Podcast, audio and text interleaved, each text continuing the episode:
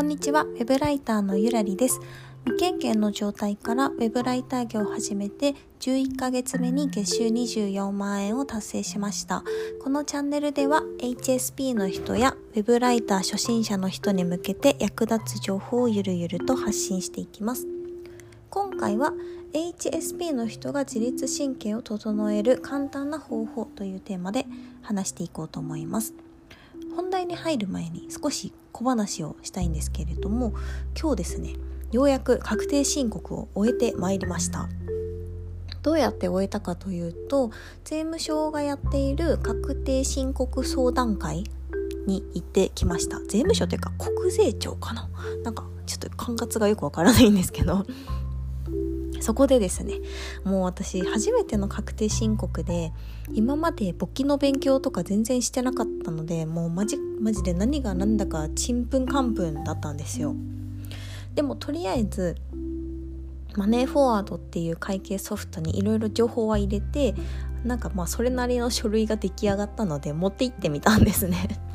そしたら、まあ、なんか最初にあの受付してくれたおじさんが「おちゃんと開業届まで出して偉いね」みたいな感じで 褒めてくれてなんか開業届を出さずに確定申告をやる人も結構多いらしいですね。でもなんかちょっとこの書面だと多分55万取るのは難しいねって言われて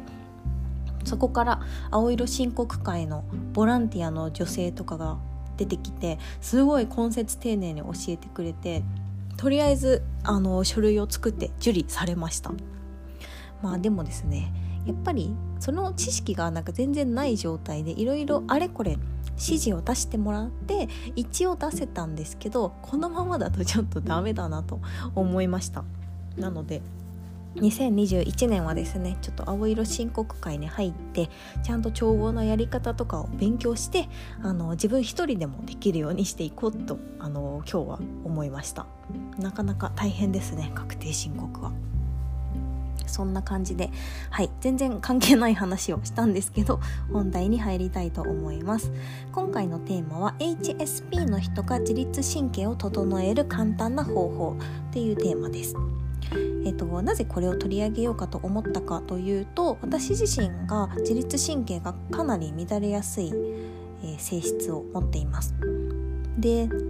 結構その精神科の方のクリなんだっけな精神科のお医者さんのウェブページとか見ると HSP と自律神経失調症が併発する人っていうのは一定数いると書かれていたんですね。で私も多分その部類なんですけど、ま、なんかこれをやれば結構自律神経と一発で整えるなっていう方法いろいろ本とか読んであの習得したのでそのあの簡単な方法を今回はお伝えしようかなと思いました。で何をするかっていうことなんですけども、えっと、今回紹介するのは深呼吸をするっていうことです。もうなんだよ深呼吸かよっていう人も多分いらっしゃると思うんですけど本当に結構これは効果があるのでもしちょっと心臓がバクバクするとかなんか風邪の症状は別にないのに すいませんちょっと心臓がドクドクして微熱があることが、まあ、何ヶ月に1回とかあるっていう人は試してみてください。でどういうふうにやるかというと、えっと、深呼吸を、まあ、吸うのを4のリズム吐くのを8のリズムでやるんですね。で吸う時はこうで鼻で吸うんですけどなるべくその横隔膜を意識してそのお腹がポコーって膨らむように肺ではなくてお腹で息を吸います。4秒。吸う123でその後に口からゆっくりと息を吐きます。それは8秒ぐらいのリズムですね。1234567 8くらいの長さです。でなんで吸うリズムが4吐くリズムが8なのかというと副交感神経を優位にするためには吸あすいません。吐く時間を長くすることが大事なんだそうです。副交感神経って何かっていうと、えっと、自律神経の中でもリラックスモードに入るスイッチを入れるための神経なんですね。で自律神経が乱れてしまう人っていうのは交感神経が優位になって心臓がバクバクするのでそれをゆっくり解く解くっていうリズムにするためには副交感神経を優位にする必要があります。でそのスイッチを入れるのがゆっくり息を吐くっていうことなんだそうです。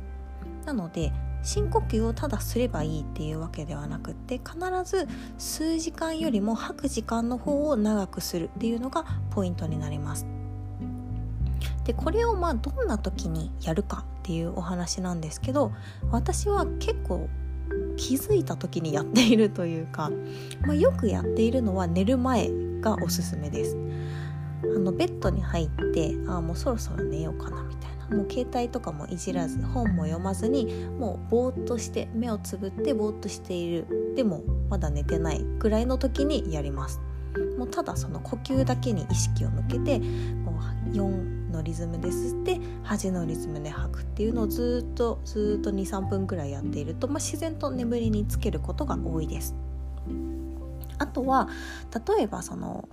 なんだろう予期しないトラブルがあった時とか結構不安になったり緊張したりすることがあると思います。そういう時にもすごくおすすめです。あのまあ、そうですね。例えばなんか人になんかいきなりわーって嫌なこと言われてちょっとびっくりして心臓がドキドキすることってあると思うんですけど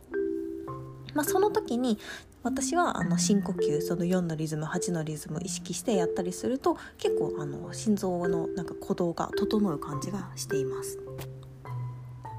なのでそうですね。まあもしちょっとなんか心臓がバクバクするのが気になるとかちょっと自律神経最近乱れてるかもしれないって思う人がいたらあのこちらの方法を試してみたら効果があるんじゃないかなと思います。